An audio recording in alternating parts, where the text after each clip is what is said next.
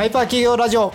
というわけで始まりました。ハイパー企業ラジオは企業に役立ちそうな概念や知識を誰でも分かりやすく解説をして日本の企業をより盛り上げようという番組でございます。おい。はいパーソナリティは私ある株式会社の件数と IT 批評家の小原でございます。はい。というわけでですねあのハイパー企業ラジオも第2弾。そうです第ね2弾シリーズって言ったらいいんですかねそうですね。第2シリーズ。はい、ですね。で前回のネットワーク効果の回なんですけれどもまあこれも非常になんかいろんな起業家の方に聞いていただいて結構好評いただいてますねそうですね。あの、はい。マイネットの上原仁さんとか元 mixi の朝倉さんとか結構マニアックに聞いていただいて広げていただいて本当にありがとうございますですよね。ありがとうございます。なんかマイネットの創業者の上原さん非常に著名な起業家の方なんですけれども今までのポッドキャストの中で一番聞いてよかった番組っていう風にマジか？え本当か？はい、うん。X で書いてくれてましたね。すげえありがたいはい、ありがたいですね。なんかすべての起業家が聞くべきポッドキャストまで言っていただいてました。なんで棒読み？はい書いてあるまんまを読みました。はいはい、というわけで早速いっちゃいますか。行きましょうはい、はい、じゃあ第2弾のテーマを発表いたします。はい、第2点のテーマはペルソナ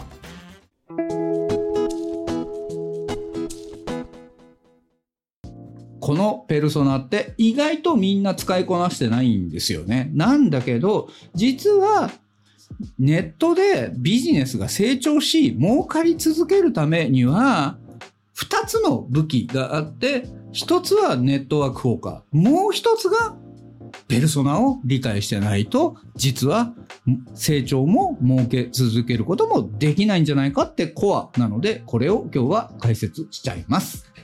はあ、え、ペルソナってそんな重要度が高いものなんですか？はい。あの、まずですね、最近みんな N1 分析とか、カスタマージャーニーとか好きですよね。なんか聞きますね。N1 分析ってあれですよね。なんかこのお客さんを一人想像して、その人を想像じゃないな。あの一人にすごい聞いて、その人の行動とかを、まあ、はい。見ながらプロダクト開発とかマーケティングに活かしていくっていう。やり方。ですよね。とか、はい。カスタマージャーニーっていうのは、じゃあ、そのお客様っていうものがどういうふうにこう生活をしていて、で、その生活の中で、まあ自分たちのサービスとの接点というのがどういうふうに生まれて、まあ最終的に私たちのサービスをどう使い続けてくれるようになるかを通して、お客様自体がなりたい姿に、やりたいゴールに到達していくっていうのがカスタマージャーニーですよね。うん。やったことありますね。ってこと考えたときに、はいこれの起点って何ですか？何が分かってないとこれ作れなくないですか？何が分かってないと、まあ、お客さんが誰なのかを分かってないと作れない。っていうことなんですよね。つまり。はい。はい。要はビジネスが儲かり続けるっていうことを、実は戦略の回で2つ話しましたよね。ははい。一つは、あの、顧客提供価値。一つが持続的競争優位性の担保。い。これを分うんかりやすく言うと、要は、今日持続的競争優位性の担保は、あの、儲かってるビジネスになると、競合が入りたい。でも、競合が入りたくてもできへん。そうすると、競合がいないから儲かり続けることができるんですよ。で、これが、まあ、最強の戦い方っていうのがネットワーク効果でしたね。はい。でも、やりましたね。うん。ビジネスって、要はうん競合がやりたくてもできへん状態になる前に、やっぱうんお客さんが選びたいっていう状態にならない限り、そもそもスタートポイントに立てないわけですよね。まあそうですね。欲しいと思わないと買わないわけですからね。例えば。そう。はいってことを考えたときに、単純に、例えば、件数がさ、あの、はあまあ、バレンタインのチョコレート買いますと。はで、そのバレンタインのチョコレート買うときに、その、まあ、件数のパートナーの方に、まあ、チョコレート買うときと、えーなんだろう、社員の方々にチョコレートを買うときに、選び方って変わりますよね。まあ変わりますね。なんかうんパートナーとかだと、なんかこう特別なものにしたいし、まああのメンバーとかだと逆にちょっと特別なものだと変なので、まあ、あの、ちょっとチープなものにする。そうですよね。変な想像させないように、あえて、うんまあ、無難なもの。だけど、ちょっとくすって笑えるようなものにするとか。確かに。これってペルソナですよね？ペルソナですね。あの、うんお客さんというか、まあ、渡す相手のことを考えて変えるっていう意味では、そうですね。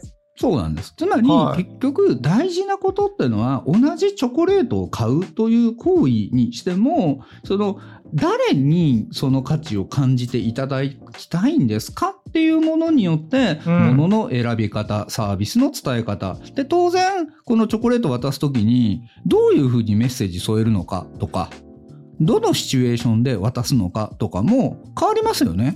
変わりますね。え、じゃあ、ペルソナって、その、あの、お客さんのことを詳しく記したものみたいな理解で合ってますか？はい、かなり近いんですが、でも、はい今のその質問がすげえペルソナっていうことが意外とみんな使えてないってことを端的に示していて、おー、なるほど。ペルソナって言葉ってみんな知ってるじゃないですか。はいはい。いや聞きますよね、ビジネスの場ではよく。でも、ペルソナって何のために使うんだっけっていうことが意外とちゃんと知られてないってことなんですよね。あー、なるほど。まあなんか、作んなきゃいけないものみたいな感じで使われてるのはよく見ますね。はい。うん。だだから、ペルソナって何なんですかってことを考えたら、ものすごく簡単で、いや、うん。お客様が私たちを選んでくださるために、じゃあ、うん具体的に考えるときに、その仮想のお客さんを頭の中に思い浮かべたら、その人がなんで喜んでくれるの、どういう渡し方したら喜んでくれるのかっていうのが想像しやすくなりますよねっていう架空の壁打ち相手のことなんですよ。あー、なるほど。架空のお客さんを想像して、その人を壁打ち相手として、プロダクトとかマーケティングを磨いていくみたいな。そうはあだから、ちょっと話、ペルソナとはずれるんですけど、大事な話として、まあ、あの、件数って、僕の右肩にリトル件数がいるのって見えますよね。見えないですね。え？でも、え？あの、例えば、件数って、こう、はいリトルイーロン・マスクとか、リトル、んあの、西野さんとかを持ってません？つまり、あ、うん、はいなるほど。うん。はい要は僕って、まあ、時々ソーシャルでやらかすじゃないですか。はいはい。で、そういう時に、んやらかす時に、いつも件数が諌めてくれるから、僕の中には常にソーシャルにポストする時にリトル件数がいて、小原さん、そんなポストしたら、こういう風に怒られますよとか、後でモヤモヤするでしょっていう風に叱ってくれるんですよね。なるほど。そういう存在って、件数にいません？ああ、でもありますね。なんかこういう場面だとこの人っぽく行動しようとか、これやった時にこういうアドバイスされそうだなっていうのをちょっと想像しながら思考を深めたりとかはしますね。そうでしょ？ってことは、お客さんに選ばれたいとき、さっき言ったように、その、まあ、パートナーの方にバレンタインデーのチョコレートを買うときって、ん。リトル、あの、件数パートナーがここに現れて、その人と相談しながら考えてませんか？ああ、でもそうですね。理解度が深ければ深いほど、その人がどういう反応するかなとか、どういうの好きかなっていうのを、まあ、解像度高くやってるほど、なんかこう、フィットしたものを変えるみたいなことはありますね。そうなんです。はい。つまり、ペルソナとは、その常に相手を喜ばすため、相手に選んでいただくための壁打ち相手になる架空の見込み客のことなんですよ。うーん。ああ、でも、でも今のリトルなんとかって実際の人物じゃないですか。はなので、まあ想像しやすいんですよ。い。うん。ただなんかペルソナ、今架空の人物とおっしゃったんですが、はい。架空の人物だとなんかあんまりどういう反応するかみたいなのが思い浮かばなかったりしないんですか？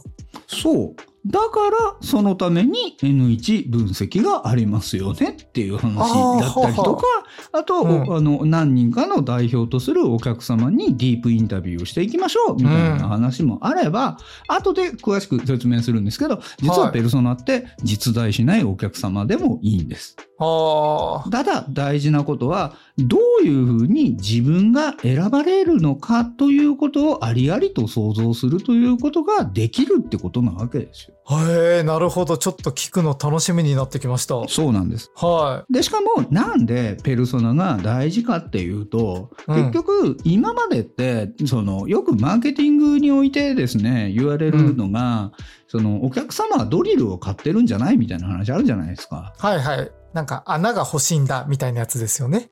ドリルではなくてう。ん。でも、穴が欲しいんだってのも実は間違ってるんですよね。間違ってんすか？うん。え？だって、はいあお客様は、なんか、お客様側が価値を見出すものなので、うん。うん、穴って最終的な目的でしたっけ？穴が価値でしたっけ？わかんないですね。ドリルが欲しい人もいそうだし。そう。例えばドリルのギュイーンっていう音を聞くのが超好きみたいな人もいるかもしれないし、そのドリルによって物がガーって掘削されていくのが、こう入り込んでいく瞬間が好きな人もいるわけだし。なるほど。これ、ドリルだとあれですけど、例えば車だったら、あの、お客さんは車が欲しいんじゃなくて移動したいだけなんだって言われても、おっしゃる通り。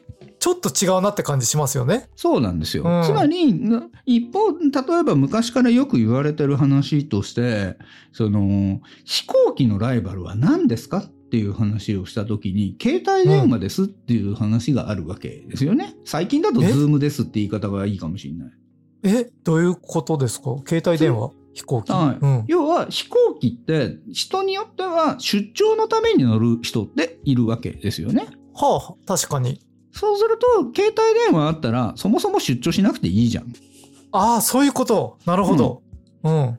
つまり何かっていうと、お、お客様は、その物を買うときに、物そのものを買ってるのではなくて、その物によって最終的に到達する価値、その価値に対しての手段として、まあ、購入されているので、なるほどね。なるほど。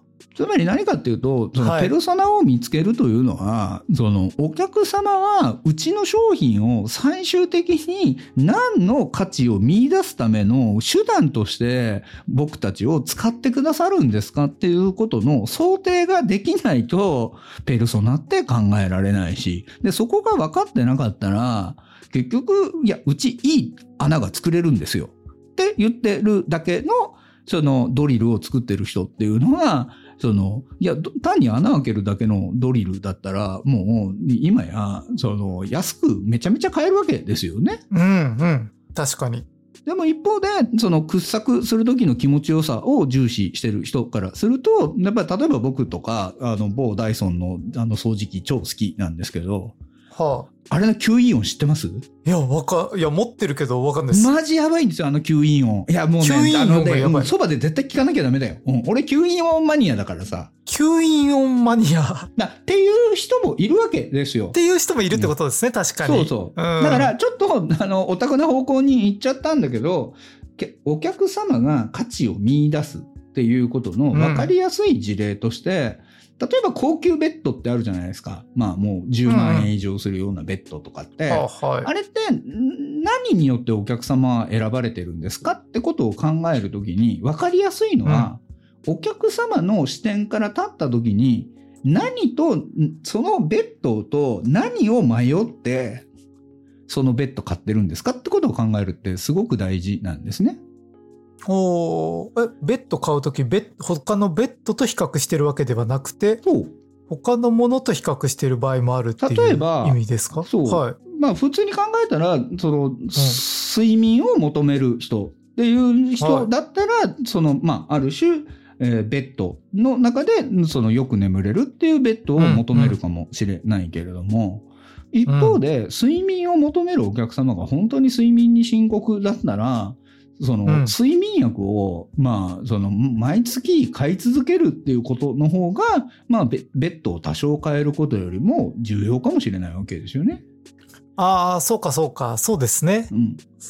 で、例えばじゃあ、腰痛を軽減したいっていうお客様が選ぶ対象って、ベッドと、まあ、椅子とか、まあもしかしたらマッサージとか、トレーニングとか、なるほど。を、そうすると、必然的に今みたいなことが分かってくると、件数は、その、腰痛を軽減したいお客様が、そのベッドと椅子を迷うっていうことを想定したってことは、その裏にいるお客様像ってどんなお客様ですか、なるほど。例えばデスクワークで腰を痛めやすくて、運動不足の人みたいな感じなのがそうだよね。見えてくるよね。そうすると、そういう人に、椅子じゃなくてベッドの方がいいですよっていうコミュニケーションしたいときって、どういうときうんにどういうふうにコミュニケーションすればいい、ああ、なるほど。まあ、椅子を探してる時に、ベッドもありますよって声かけるとか、あとはまあ、腰が痛いなと思いそうな時に声かけるとか。そうだよね。んな感じだから、ちはい長時間椅子に座っているっていうことが、そのペルソナからの日常風景として、カスタマージャーニーとして想像ができて、で、長時間座って夕方とかになってくると、ああ、やっぱ今日も仕事し続けて、ああ、もう腰張ってんな、みたいな風に、例えば、やっぱりあ働く時間が長くなってくるとなるよね。みたいな時に、うんいや、まあ椅子を変えるっていうのもいいんだけれども、これで、そのこのベッドで寝れば、その腰痛が軽減されて、朝またリフレッシュして、思いっきり仕事ができますよ。みたいな、その広告が出たら、ちょっと買いたくなりますよね。なるほど。ああ、ちょっと分かってきました。はい。つまり何かというと、お客様は、その、もはやドリルを穴を開けるということを買うだけという機能だけで買うんじゃなくて、いろんな紅葉の中でお客様は選べる時代になってる中で、お客様がその商品に対して何の価値でその商品を選びたいのかっていう価値が多様化する時代になっちゃったわけですよ。うん、確かにね。だとしたら、そのお客様は何の価値で私たちを選んでくださってるのかっていうことを探求しないといけないし、じゃあ、その選んだ、さっき言った腰痛を軽減したいお客様っていう腰痛ということで私たちを選んでくださってるんだってことが理解できたら、そのライバルはオフィスの椅子だし、じゃあだとしたらその人を口説くためには、まあ、お客様の像っていうことを理解して、うんそのお客様の像の近いところにコミュニケーションを置いていかないと選ばれないですよねって話になってくるわけですよ。なるほど。なんか、なんでペルソナが重要かっていうのは、ちょっと分かってきました。うんだからものすごくまとめちゃうと、はい。お客様が私たちをなんで選んでくださるのかっていうのが、うん。僕らがあの単純に思ってる機能で選ばれなくなっちゃったんですよ。そこではもう安さ競争になっちゃうから。うん。だとした時にお客様が私たちに何の価値を見出してくれてるのか。じゃあこの価値に沿ってどういうお客様とコミュニケーションをしていくと選ばれやすくなるのかっていうためのさっき言った仮想の壁打ち相手。それがペルソナってことなんですよね。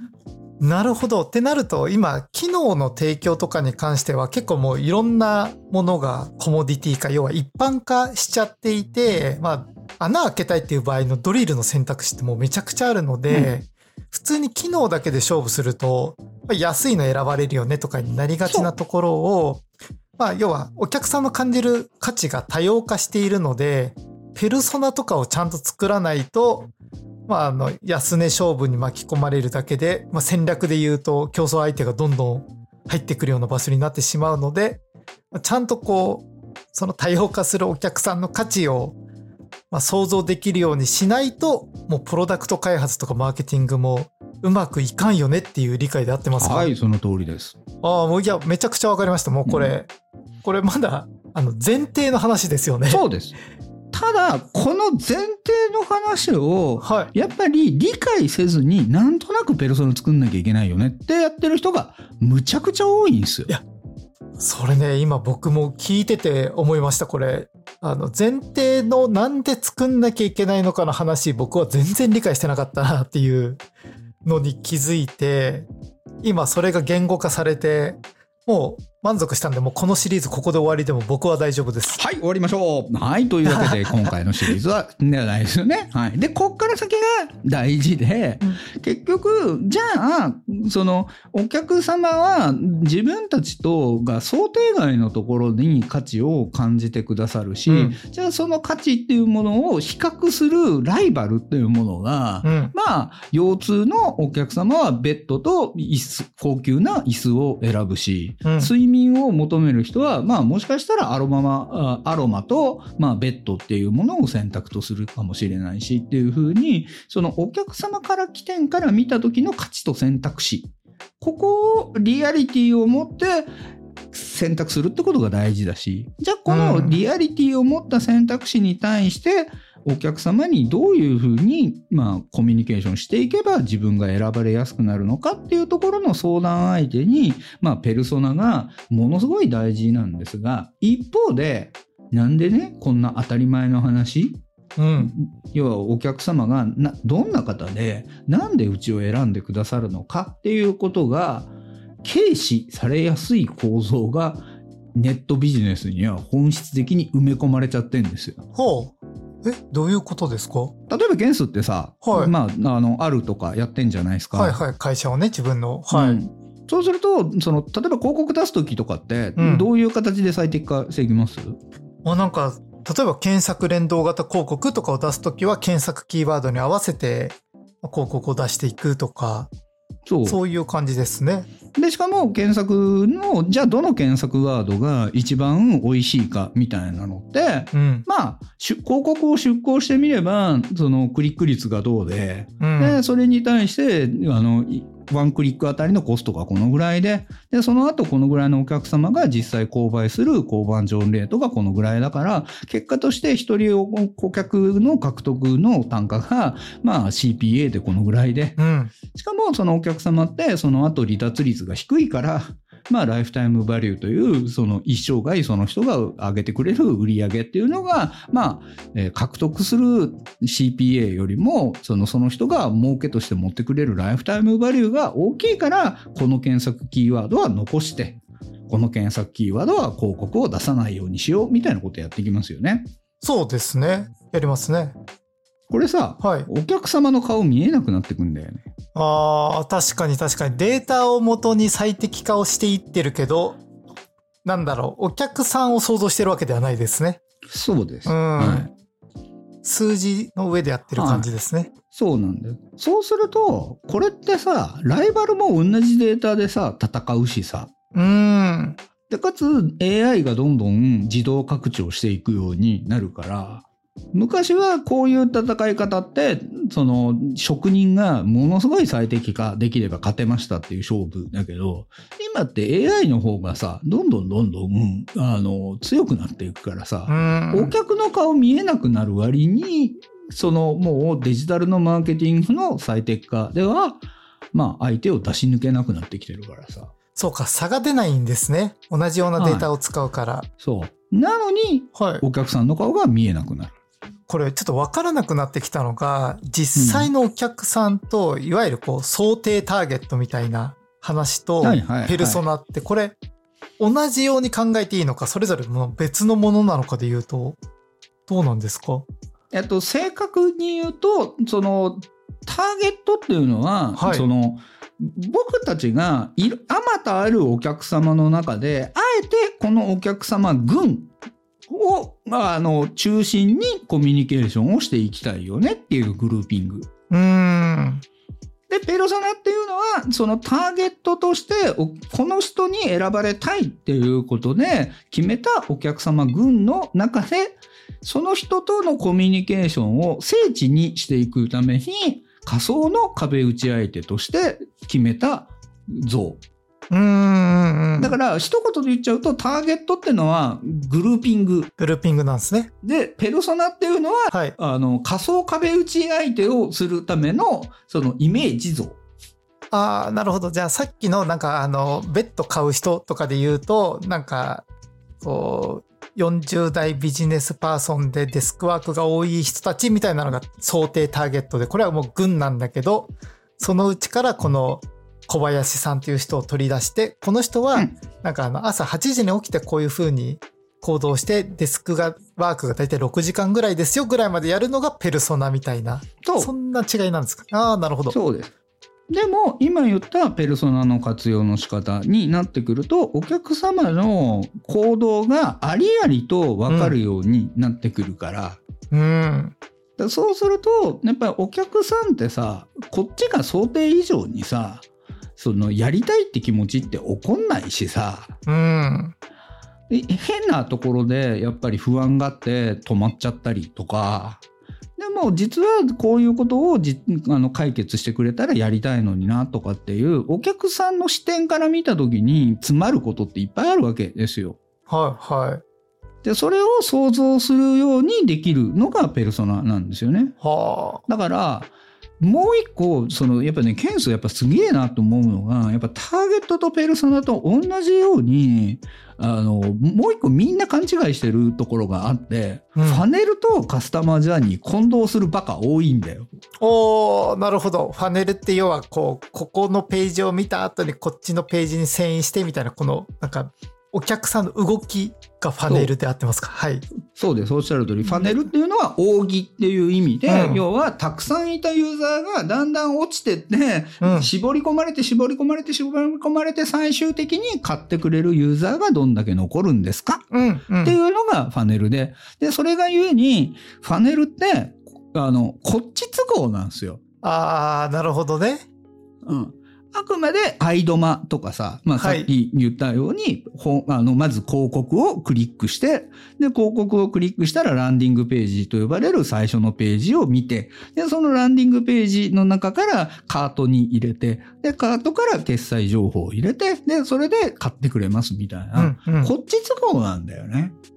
あーこっち都合っていうのは、要は自分たちのフィールドの中の行動しか見てないっていうそう。ことですか？なるほど。はい。つまり、モバイル時代ってさ、はい昔はさ、そのお店に行って買うしかなかったから、うんうんはい、お店入ります。お店の中で、おあの、自分たちの、えっと、買ってほしいものの棚の前に行きます。棚からカゴに入れます。カゴからボスに行きます。みたいな話だけど、その、今やモバイル時代だから、ずっとお客様と接点あるわけじゃないですか。うんうんそうするとやっぱりカスタマージャーニーっていうのはファネルのようなこっち都合で押し込んでいくことじゃなくて、さっきケンスがくしくも言ったように、腰が痛くなる、そのだ、あの、サラリーマンの男性みたいなものは、どういう時に腰痛えなって感じるのかな？じゃあその腰痛えなって感じる瞬間に、いや、実はベッド変えると、翌朝むちゃくちゃ元気になりますよって言われると嬉しいだろうな、とか。うん。要はお客様がどの瞬間に何を感じて、で、私たちのサービスを選んでくださったら、お客様が思っているマイナスが解消されるよとか、ポジティブが増えるよとかっていうのを、お客様起点で、お客様が普段動いてらっしゃる行動パターンの中に埋め込んでいくっていうことをやっていかない限り、本当の意味で選ばれないんだよね。あ先ほどおっしゃったモバイルは常に接点があるとも言えるし、まあ、要はベッド買うときにベッドを買うために店に入ったら店に入った後の行動だけをチェックしてれば、ある程度、この買ってくださるお客様を増やすことはできるけど、モバイルだと、まあ、3分ぐらいこのベッドのサイト見て、閉じちゃって、で、他のことしてるみたいな、こういうなんか、なんだろう、接点が常にあるとも言えるし、しょっちゅう途切れちゃうとも言えるので、その、なんですよ、自分たちのお店とか購買の活動の外にいる時のお客さんのことも想像しなきゃいけないですよねっていうのが今の話ですか、そうです。はい。だからすでにそのファネルというものは自分のお店に来てくれたよねっていう、その強引な売り込みなんですよ。ああ、なるほどね。でも、うんこれは、その、まあ、いろんな定義があるんですけど、そのマーケティングって、うん。セリングじゃないのよ。要は、マーケティングって、その、売り込むことではなくて、うんお客様が自然と買いたくなるようにすることがマーケティングってっていう定義が僕は好きだからさ。ああ、なるほどね。まあ、うんなんか、ベッド屋さんに行ったらめっちゃこう、店員さんに強く押されて買っちゃうとかではなくて、なんかこう、あ、あのベッド欲しいな、みたいになって買いに行くみたいな。そう。ああ、なるほど。うん。っていうのを作っていくっていうことが大事。だから、そのファネルではなくカスタマージャーニーとして考えていかないと、彼らの自然な日常の行動の中で、その私たちのサービスを選んでくださるようにならないし。で、それを想像するためには、そのペルソナっていうものを設定しておかないと、その人の、まあ、日常的にどう動くのかっていうことが想像できないよね。なるほど。一旦まとめさせてもらうと、ファネルというのは、なんか自分のサイトとか自分のお店に来た人のこう行動をチェックして、それを最適化するために使うものだけど、カスタマージャーニーというのは、そのお店に来ていない、サイトを見に来ていないっていう人にも対しても、なんか、あ、対してというか、まあ、それ以外の時間も考えてお客さんがどういう人でどういう行動をするかみたいなのを考えることで、カスタマージャーニーを作るためには、ペルソナのような、こう解像度の高いお客さん像みたいなのをちゃんと作ってないと、お客さんがお店に来てない時以外の行動って想像できないよね。だからペルソナって作った方がいいよね、みたいなことで理解合ってますか？そうですね。ちょっとずれてんだけど、はい概略あってます。概略あってうん正略、正確に言うと、パネルっていうのは、うんそのこ、あの、売り手側の、あの、売りたいタイミングから設計した、あの、ステップなので、ああ、そうか。なるほど。まあ必ずしもそのサイトの中に入ったてから始まるわけではないかうら、ん。その広告から始まる時もあるし、そうか、そうか。そのまあ YouTube とかのコンテンツから、あの接点から始まる時もあるけど、いずれにしてもこっちの売りたいタイミングで、その接点設計したものの段階図なんだよね。なるほど。それがファネルで、カスタマージャーニーは起点がそこではなくて、むしろお客さんの困りごととか、こうしたいな、みたいなところが起点ってことですね。そうです。あしかもそれがお客様の日常の行動の中に埋め込まれて考えるってことですねい。や、すげえ。なるほど。めっちゃ理解しました。うん、だからカスタマージャーニーとファネルを勘違いしてるもったいない人たちが多いし、それってずっとお客様と寄り添えるモバイル時代で、かつそのお客様に対してそのタイミングそのタイミングに合ったコミュニケーションが AI でどんどんできていくような時代の時に、そのファネル思考で考えてる人ってやっぱり置いてかれるんだよね。うん。でもなんか仕事の上ではね、ファネルで考えて、ここで離脱してるから、ここのちょっとデザイン変えることで離脱しないようにしようみたいなことばっかりやってる、やりがちですよね。そそれはまさに数値化の罠なわけですよ。ああ、なるほど。人って数字として見えるものをさ最適化したくなっちゃうから、うんでもそうじゃないよね一歩引いてみなお客さんってなんでうち選んでくださってるのっていうのが一番大事だよねだとしたらどんなお客様がどういう価値でうち選んでくれてんの？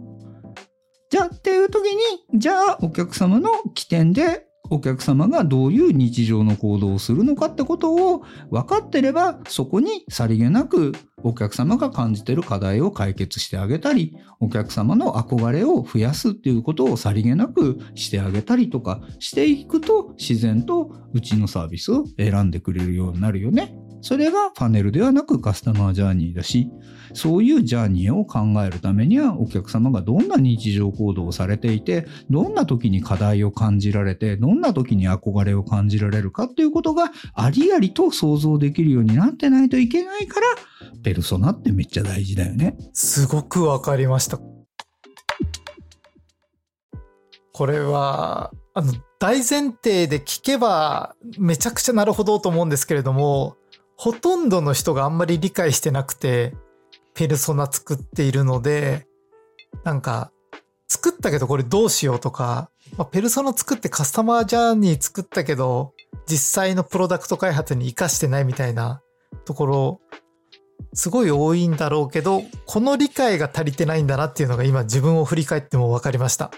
はい。なので、後半戦では実践編という形で、じゃあどうやってペルソナを選んでいくのみたいなお話だったりとか、ペルソナ作っていくのっていう話。特にペルソナって実はみんななんとなくお客、今いるお客さんの中から選んでるんだけど、未来のペルソナを書いた方がいいパターンもあるし、ペルソナ複数あってもいいパターンもあるし、っていう実践編をギュッと話していくことで前編後編2つ聞けばしっかりあなたもお客様に選ばれるサービスを作れるようになりますよっていう話をしていきたいと思います。なるほど。じゃあ、実際の作り方は後編、後編はい後編ですかね？はい。後編。はい。になると思います。というわけで、今日はそんな感じですかね？はい。一旦こんな感じで。はい、ありがとうございます。はい、どうもです。